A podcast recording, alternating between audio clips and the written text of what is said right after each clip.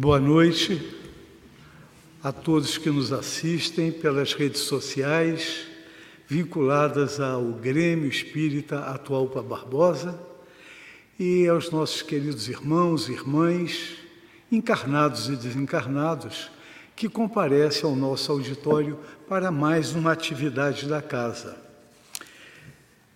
Como leitura preparatória, nós selecionamos o livro Bênção de Paz, de autoria do Espírito Emmanuel, pela psicografia do nosso saudoso e querido Francisco Cândido Xavier. É a mensagem que está na página 26, é a segunda mensagem do livro, e ela tem o título Na Trilha do Mestre. Olha que beleza. É, Emmanuel, ele, como em todos os livros que ele escreve, ele parte sempre de um, uma passagem bíblica. E nesse caso, ele retirou uma frase contida em Mateus, capítulo 9, versículo 9, que diz o seguinte: Partindo Jesus dali, viu um homem chamado Mateus, sentado na coletoria, e disse-lhe: Segue-me. Ele se levantou e o seguiu. E segue Emmanuel nos dizendo: É importante verificar que o mestre não estabelece condições para que o discípulo lhe compartilhe a jornada. Não pergunta se ele julga, se ele se julga dotado com a força conveniente, se é fraco de espírito, se é demasiado imperfeito, se sofre em família, se possui débitos a solver se padece tentações, se está acusado de alguma falta, se retém valores de educação, se é rico ou pobre de possibilidades materiais. O Senhor diz apenas: segue-me, como quem afirma que, se o aprendiz se dispõe realmente a segui-lo, será suprido de socorros eficientes em todas as suas necessidades. A lição é clara e expressiva. Reflitamos nela, para que não venhamos a permanecer na sombra da indecisão. Bela mensagem que serve a todos nós, ainda imperfeitos, nesse nosso mundo de provas e expiações. E eu convido a todos, o ambiente já está bastante harmonizado, e eu convido a todos e aqueles que se sentirem confortáveis em fechar os olhos, que assim o façam. E vamos elevar o nosso pensamento a Deus, nosso Pai Criador, aquele que é a inteligência suprema e a causa primária de todas as coisas.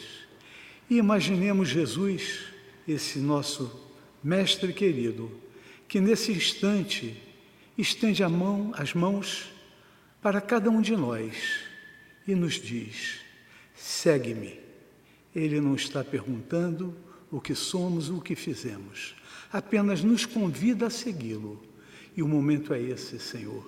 Dai-nos força para podermos, Senhor, nos esforçar para que o Evangelho, a tua mensagem, viva em nosso coração. Fluidifique o ambiente do nosso lar, fluidifique a nossa tela mental, Senhor, o nosso coração, nossos sentimentos e que a tua paz se faça em nossa vida e possa se espraiar por todo o nosso planeta, trazendo paz em todo o coração. Pedimos também, Senhor, que tu intua o nosso palestrante de hoje para que ele possa nos trazer a tua mensagem, Pai. Graças a Deus e graças a Jesus. E feita essa mensagem, nós temos hoje conosco o nosso palestrante, que é da Comunhão Espírita de Brasília, ele nos veio brindar com a palestra A Negação de Pedro. É o querido irmão Marcos Fábio Bentes, que vai nos falar a respeito desse tema. Seja bem-vindo, Marcos, e uma boa palestra para você.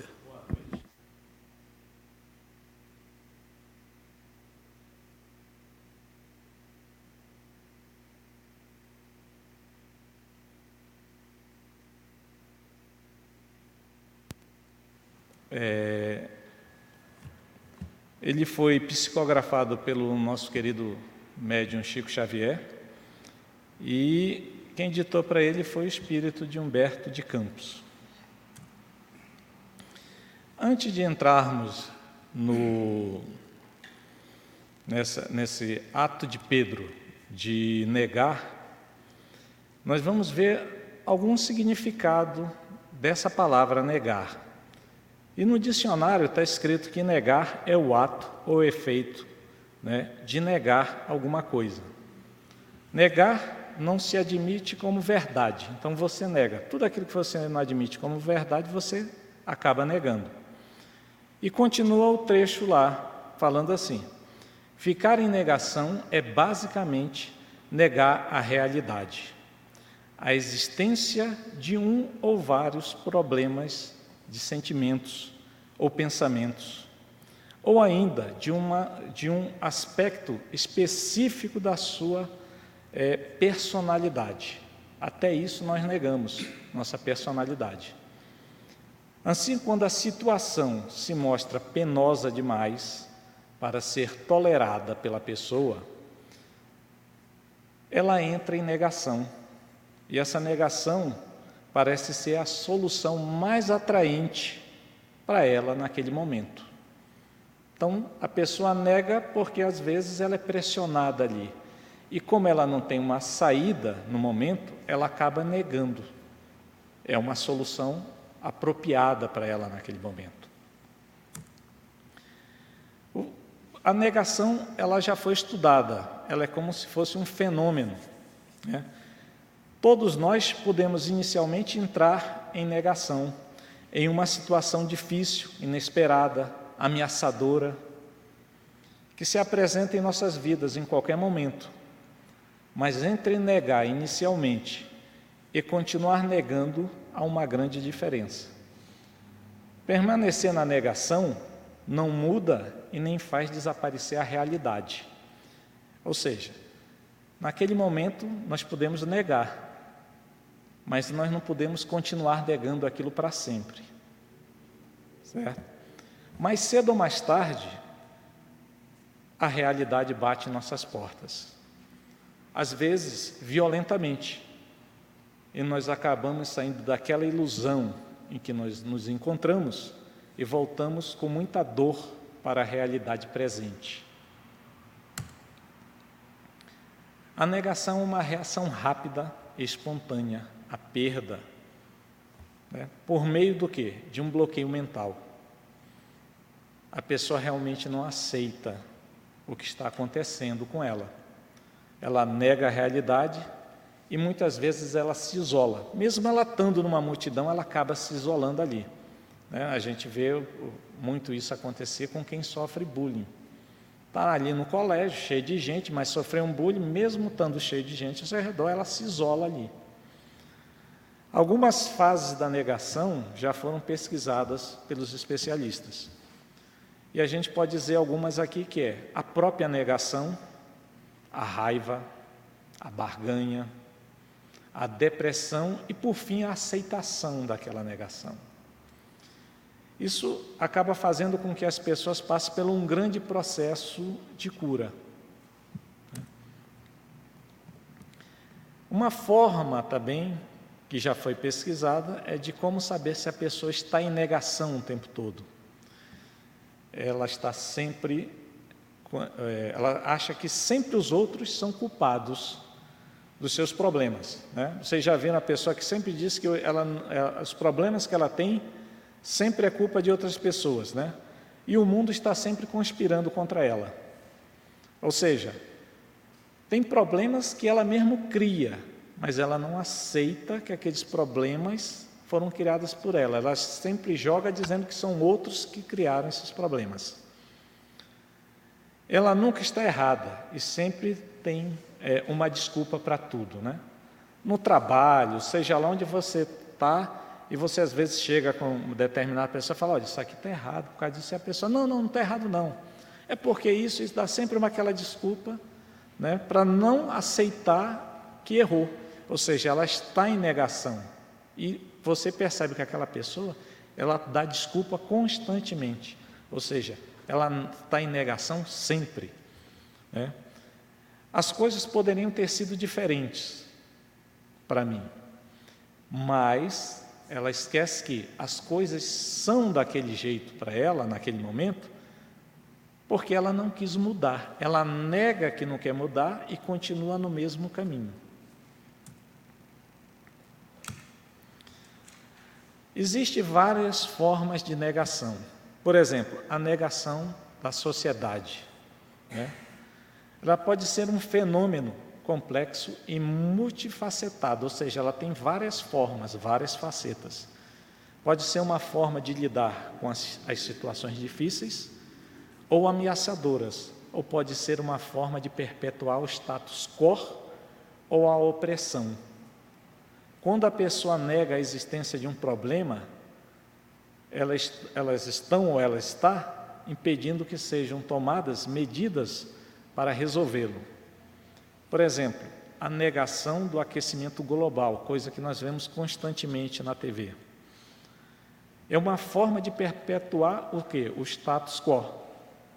Ao negar que o clima está mudando, as pessoas estão impedindo que sejam tomadas medidas para reduzir a emissão de gases do efeito estufa e mitigar o impacto da mudança climática. Ou seja, essas pessoas elas negam que tem um problema. E elas querem continuar naqueles status quo dela, que é exatamente não mexer em nada, continuar como está. Da mesma forma, a negação do racismo é uma forma de perpetuar a opressão. Ao negar que o racismo existe, as pessoas estão impedindo que sejam tomadas medidas para combater a discriminação racial. Né? Vocês veem é, as medidas legais que já foram tomadas contra o racismo. Né? Que até então é um racismo velado, mas existia e sempre é, existiu dentro da sociedade. Não é só aqui no Brasil, em vários países a gente vê os várias, várias formas de racismo. E quando você fala para a pessoa assim, que aquilo é racismo, ela nega, ela, não, não é racismo, que isso? Eu sempre brinquei assim, tal, tal mas é aquilo é um tipo de negar a forma de racismo que ela faz. Uma sociedade que está em negação sobre um problema social, como a desigualdade ou a violência, pode estar tentando evitar o conflito ou a mudança. A negação, por exemplo, da violência contra a mulher. Né? Você vê aí o número de feminicídio que começou a surgir. É de agora? Não. Antes, não era registrado como um feminicídio, era apenas registrado como um, assassinato ou alguma coisa nesse sentido. A sociedade negava isso às mulheres. Há séculos e séculos não, nunca houve, a, vamos dizer assim, uma forma de proteger as mulheres nesse sentido. Então a sociedade nega isso, e como ela negava bastante, o que, que acontecia? não tinham leis para isso. A negação da violência contra as mulheres pode impedir, na maioria das vezes, que as mulheres busquem ajuda na justiça. Temos também a negação da pobreza, que pode impedir que as pessoas pobres tenham acesso a recursos de que precisam para melhorar suas vidas. Recursos esses que a gente vê, por exemplo, Bolsa Família, Quantos e quantos eh, jornalistas e mídias falaram que isso aí era uma coisa errada, mas não foram perguntar para aquela pessoa que bebia um copo d'água num dia e não comia nada, certo? Então, quer dizer, é uma forma de negar que existe a pobreza dentro desse país, porque esse aqui é um país muito rico, mas tem uma parte do povo muito pobre. Temos também a negação da discriminação contra o pessoal que é LGBTQ, que pode impedir que essas pessoas tenham direitos e garantias. Que tipo de garantia? Garantia à saúde, garantia ter conta no banco, já que tem outro nome, e várias outras garantias que essas pessoas também têm direito, como nós temos esse direito. Em alguns casos, a negação pode ser uma forma de proteção, Uma pessoa que está em negação sobre a violência que sofre em seu local de trabalho pode estar tentando negar para se proteger e não perder o seu emprego. Nós vemos muito isso também. Né? A pessoa está lá trabalhando, sofre assédio do chefe, não denuncia por quê? Porque tem medo de perder o emprego. Então ela nega muitas vezes que aquilo ali é um assédio do seu próprio chefe. Também pode ser um obstáculo para um progresso. Uma pessoa que está em negação sobre o seu vício, alguém que tem um vício em drogas, ela nega que tem um vício e ela está colocando a saúde e o bem-estar dela em quê? Em risco. Então, se ela admitisse, ela podia progredir, né, fazendo um tratamento, mas ela nega que é viciada. Ela diz: Não, eu não sou viciada, eu faço isso uma vez ou outra, mas na verdade ela é uma viciada. Nas pesquisas que fizeram sobre negação, estão algumas maneiras, né, algumas formas pelas quais a, a negação pode é, afetar a sociedade em si. Às vezes, um indivíduo só dentro daquela sociedade, daquele grupo, ou um grupo inteiro social pode ser afetado. Nós temos a, a negação, por exemplo, emocional, que é a negação que pode causar sofrimento, angústia, individualmente ou coletivamente. Nós temos também a negação, que é a negação social, que é a negação que pode dificultar resoluções de problemas sociais, aquilo que eu falei do Bolsa Família e tal. E também a construção de um consenso entre as pessoas para chegarem a uma solução a isso. Temos também a negação, que é uma negação política, que é a negação que pode ser usada para manipular ou controlar a opinião pública. A história do apenas é uma gripezinha. Quase que nós perdemos um milhão de pessoas nessa. Então, manipulou-se a opinião pública nesse sentido. Também temos a negação da ética, que uma pessoa é resistente, faz uma oposição a um sistema, ou uma ordem existente, exatamente porque ela quer fazer um protesto político. Existe também a negação, que é a negação da ética. Ética não, já falei. É a negação da estética, que é a negação que pode, é, digamos assim, ser vista como uma forma de criar uma tensão ou conflito. Que exatamente, se a gente pegar, por exemplo, a negação da beleza nessa ética. Algumas pessoas que mudaram a beleza como era vista. Nós temos aí Pablo Picasso, na pintura dele, com o cubismo, veio modificar a beleza como era vista nessa, nessa, naquele período. Salvador Dali com o surrealismo e também Van Gogh, que foi o que, pintor mais, é, digamos assim, aclamado do século passado. Agora que nós vimos esses tipos de negação, nós vamos entrar então no capítulo 26 do livro Boa Nova e exatamente ver a negação de Pedro. E começa quando eles estão na Páscoa. Jesus levanta, pega um avental, amarra na cintura e começa a lavar os pés dos apóstolos. Esse ato de lavar os pés dos apóstolos encontrou incompreensão da parte de Simão Pedro. Pedro não concordava vendo aquele ato que Jesus estava fazendo, um ato de extrema submissão. E ele achava que os companheiros de então que estavam ali os outros apóstolos, estavam sendo ingratos, deixando Jesus praticar aquele gesto, como se fosse um escravo vulgar.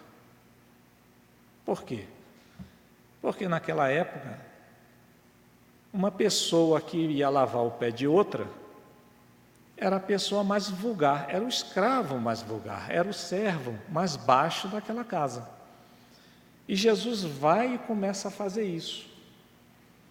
E Pedro não compreendeu aquilo. Ele achava que ele, Jesus não poderia fazer aquilo. E Pedro olhou com reprovação para os seus companheiros. Então Pedro recusou que Jesus lavasse seus pés. Ele achava que os outros apóstolos eram ingratos. E Jesus, vendo aquilo, respondeu para ele: Sem o meu auxílio, não participarás com o meu espírito das alegrias supremas da redenção. O que que Jesus estava dizendo ali, com aquele ato que ele fazia para mostrando aos apóstolos que os apóstolos deveriam ser humildes, assim como ele estava sendo, e que sem aquela humildade eles não participariam da alegria suprema e nem da redenção que ele estava falando. Quer dizer, por mais que eles pregassem, eles teriam que ser humildes com as outras pessoas, assim como Jesus estava sendo com eles. Pedro aquietou-se, é claro, Jesus lavou, ficou calado ali. E terminada essa lição, Jesus vem, senta na mesa de novo, no seu lugar, junto com os apóstolos e diz: aproxima-se a hora do meu derradeiro testemunho. Sei que todos vocês se dissiparão nesse instante.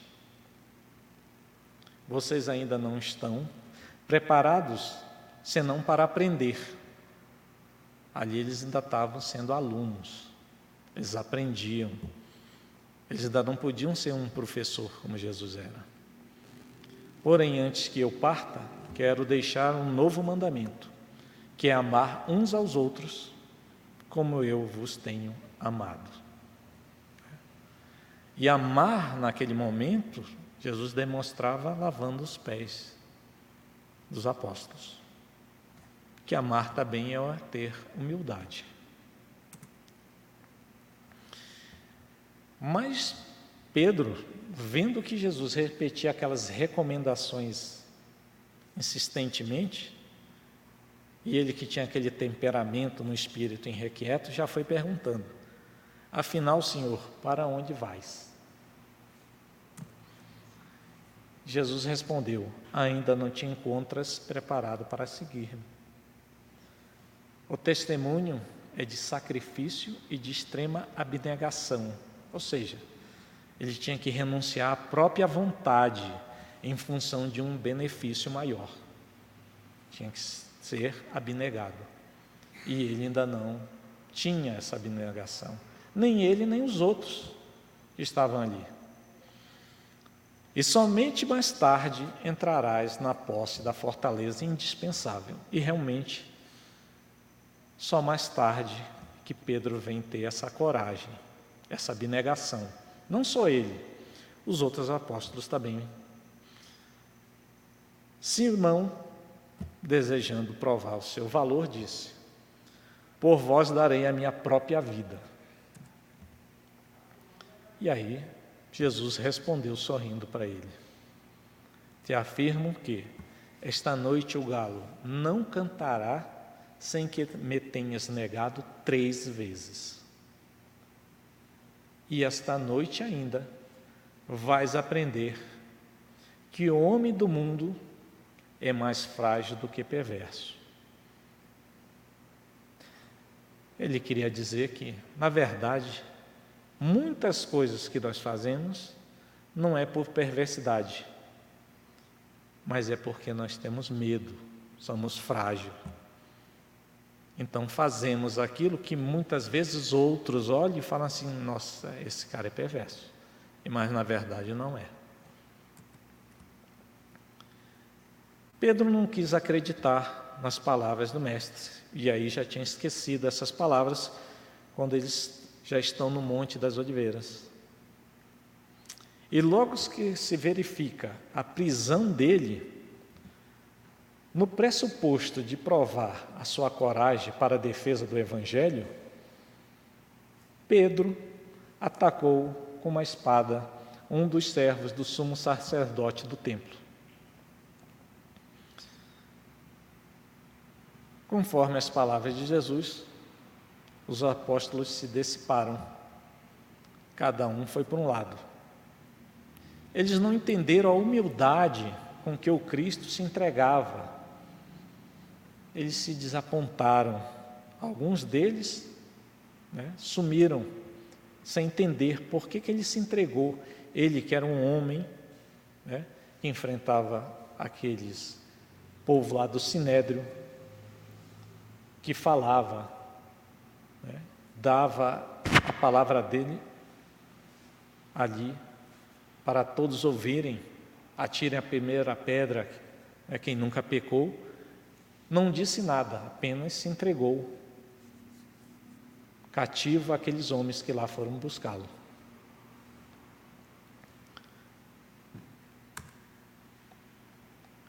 Depois de Jesus ser capturado ali e levado, os dois apóstolos que ficaram naquele local eram João e Pedro.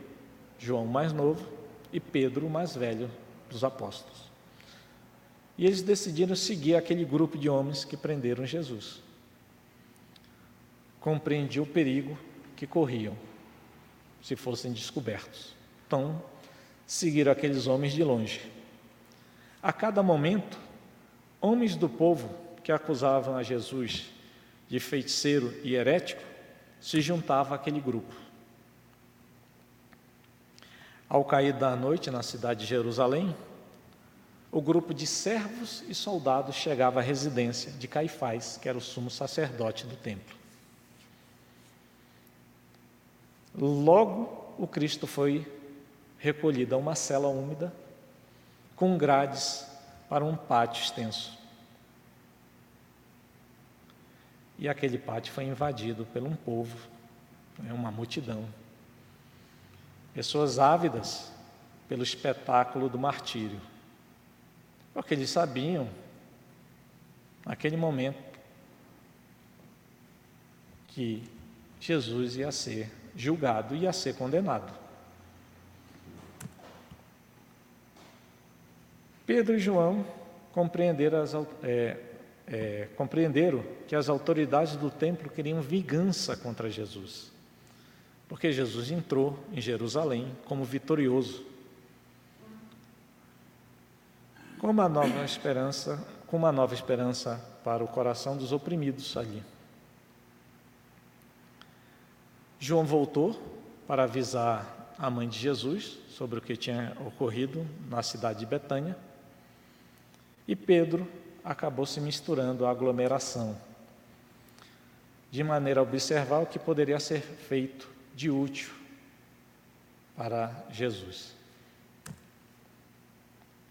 Pedro percebeu que ali um ambiente era hostil aos seguidores de Cristo. Falava-se que o Cristo era um traidor vulgar e alguns o denunciavam como ladrão. Ou seja, se ele não fosse condenado por feitiçaria ou porque ele era herético, ele ia ser condenado como ladrão o final ia ser o mesmo: eles iam crucificá-lo. Ou apedrejar, que era a forma de espetáculo daquela época, naquela região. Pedro sentiu aquela hostilidade daquele lugar. Começou a pensar nos seus familiares. Olha a situação. Pedro deve ter pensado: e se eu for capturado aqui? O que vai acontecer com a minha família? Mas ele corajosamente permaneceu lá. Continuou querendo ver o que ia acontecer com Jesus, se ele podia fazer alguma coisa. Com o cérebro fervilhando de cogitações em defesa própria, que isso é normal a qualquer ser humano, em casos assim que você não tem uma saída, você acaba criando uma defesa própria em si. É, uma multidão vem para cima de você, às vezes você não tem saída ali, você acaba criando coragem para enfrentar aquela multidão. Cheio de cogitações em defesa própria, penetrou no pátio extenso. Logo uma serva da casa se aproximou e disse: Não és tu um dos companheiros deste homem? apontando para a cela. O pescador refletiu rapidamente, reconhecendo que o instante era decisivo na vida dele, respondeu: Estás enganada, não sou. Então você vê aí que é uma negação, uma negação de momento. Uma negação que é a mesma negação que a pessoa faz por exemplo, quando tem um assédio dentro do trabalho e ela não quer denunciar porque ela tem medo, ela diz assim: não, não houve nada não. Ela nega a existência disso. Foi o que aconteceu com Pedro. No momento ele pensou rapidamente: e agora? Onde vai ficar minha família se eu disser aqui que eu sou um dos discípulos de Jesus? Então ele nega Jesus. Ele negou, Seguiu para um dos grupos que rodeavam uma das fogueiras ali, porque fazia frio, e tinham várias fogueiras, vários braseiros, e se juntavam ao redor deles grupos de pessoas conversando à noite. E novamente um dos circunstantes, reconhecendo, o interpelou nesses termos: Então vieste socorrer o teu mestre? Que mestre, disse Pedro.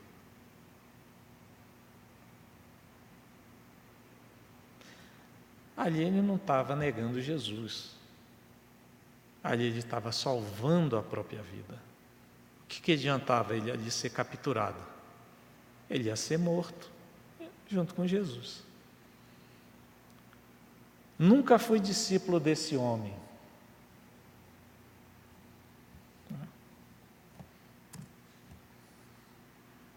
Passa-se o tempo, Pedro fica refletindo sobre o que disse, angustiado por negar Jesus, em conflito com si mesmo. A noite prossegue e já era quase de madrugada, quando alguns servidores vieram servir vinho, servidores lá da, da, da casa de Caifás. E um deles, encarando o discípulo com certo espanto, exclamou de súbito: É aquele discípulo que nos atacou a espada entre as árvores do horto. Simão ergue-se, pálido, e protesta: Estás enganado, amigo. Vê que isso não seria possível. mais uma vez ele salva a vida dele. É claro que ele fica naquela dúvida, naquele dilema de negar Jesus ou ficar vivo. É como Jesus disse: aqui vocês ainda estão como alunos, ainda não são mestres, não são professores. Mais tarde vocês vão chegar lá.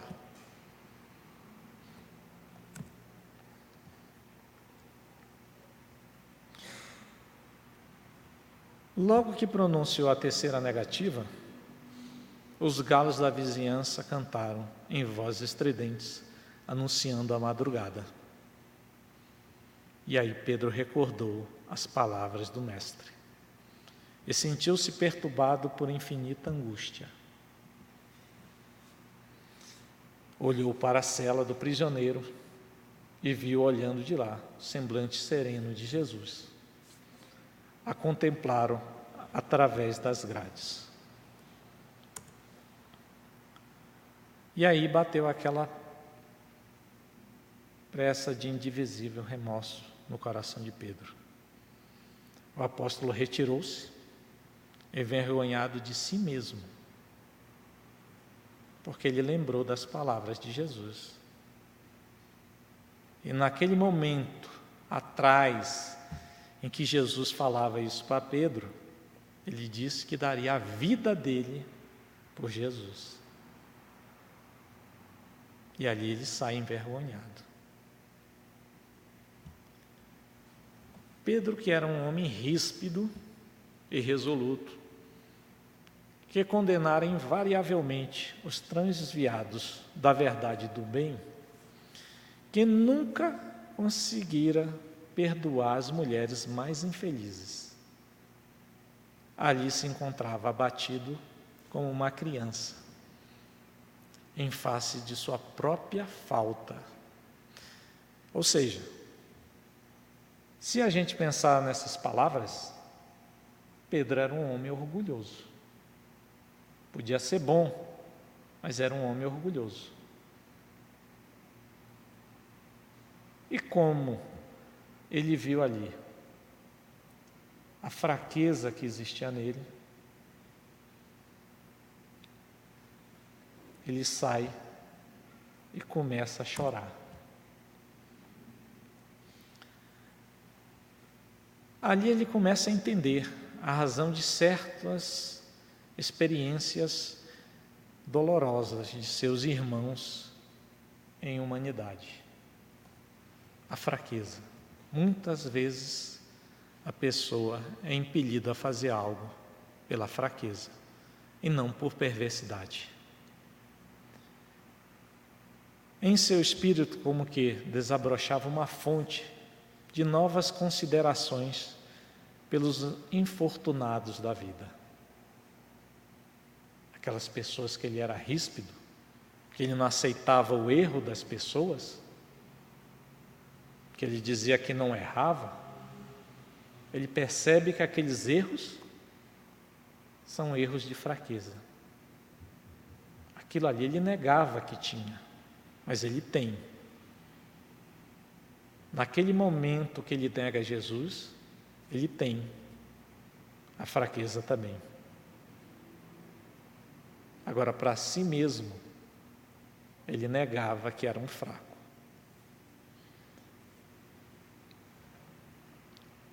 Desejava ansiosamente ajoelhar-se ante o Messias e suplicar-lhe o perdão para a sua queda dolorosa. Nesse momento, Pedro experimentou uma visão consoladora e generosa. Ele viu o Mestre que vinha vê-lo, em espírito, na solidão da noite, trazendo nos lábios aquele mesmo sorriso sereno de todos os dias que Jesus tinha. Ante a emoção confortadora e divina, Pedro ajoelhou-se e murmurou: Senhor, perdoa-me. Perdoa-me porque ele viu que também era fraco.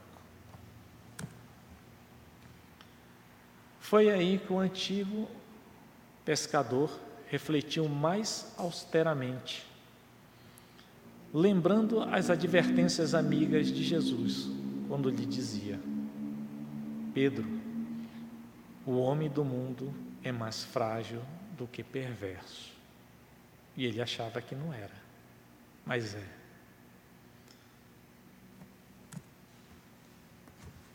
Tenho aqui que eu vou ler para vocês.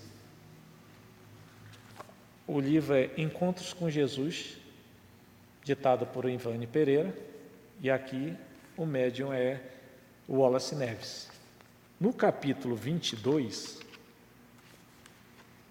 eu vou ler um trecho aqui para a gente entender melhor também por que, que os discípulos se separaram ali. Jesus diz para eles: Ouçam o que lhes digo, porque assim como me perseguem, os perseguirão. Guardem o bom ânimo no seu coração. Vocês deverão vocês deverão permanecer dispersos, cada um para a sua casa, deixando-me sozinho. Mas eu não estarei só, porque o Pai está comigo. Então nós vemos aí que não foi só medo, também foi um pedido de Cristo para que eles se dispersassem. E com isso eu concluo a minha palestra com vocês. Eu agradeço a presença de todo mundo, os encarnados e os desencarnados. Obrigado. Nós é que te agradecemos, Marcos. O Grêmio Espírita Atual para Barbosa agradece essa palestra tão bem elaborada, tão carinhosamente é, que você nos trouxe e que muitos conhecimentos vieram. Ele não apenas ficou no aspecto de, da negação de Pedro naquela época, ele mostrou que até hoje a negação ainda existe no coração do ser humano. Toda vez que nós julgamos alguém, nós negamos de Cristo que disse: Não julgueis para não serem julgados, não é isso? Toda vez que nós temos uma maledicência, fazemos ao outro que não gostaríamos que fosse feito a nós mesmos, nós estamos então negando também o Cristo. Né? Hoje vai ser é, sorteado um livro aqui, será Os Espíritos sobre o Aborto. Todo aquele que nega a, a vida está apoiando o aborto. Então, é, essas questões elas são muito bem, é, muito levadas à nossa reflexão e você, de uma maneira assim didática, nos trouxe assim um tema que da nossa reflexão até que ponto eu estou negando a mensagem do Cristo. Muito obrigado. O Grêmio te agradece de coração, viu, Marcos? E passamos a nossa aos nossos avisos, aos nossos avisos, nós temos as. Não está ali, não. As inscrições para o ESME, a, o estudo da mediunidade, vai até as inscrições até o dia 23 de fevereiro pelo site aqui do atual para Barbosa. É, e na, no próximo domingo, dia 4 de fevereiro, tem uma palestra muito interessante Sementeira e Construção, às nove horas da manhã, pela palestrante Denise Prado Alvarenga. Venham todos. E aqueles que estão em casa não vão ser sorteados. Nós vamos encerrar com a prece e venham para o presencial, né? Aqui o presencial é uma casa que acolhe a todos e, apesar da, da fluidificação estar tá indo a todos que nos assistem, aqui nós nos sentimos também muito acolhidos essa essa essa reunião de amor, de paz de todos nós sempre é muito agradável ao nosso coração. Eu convido a todos para a nossa prece de encerramento, elevando o pensamento ao Pai Criador, às, aos nossos mentores espirituais, aos mentores espirituais dessa casa, agradecendo pela oportunidade de estarmos aqui reunidos para ouvir uma mensagem que muito toca o nosso coração, refletirmos, Senhor.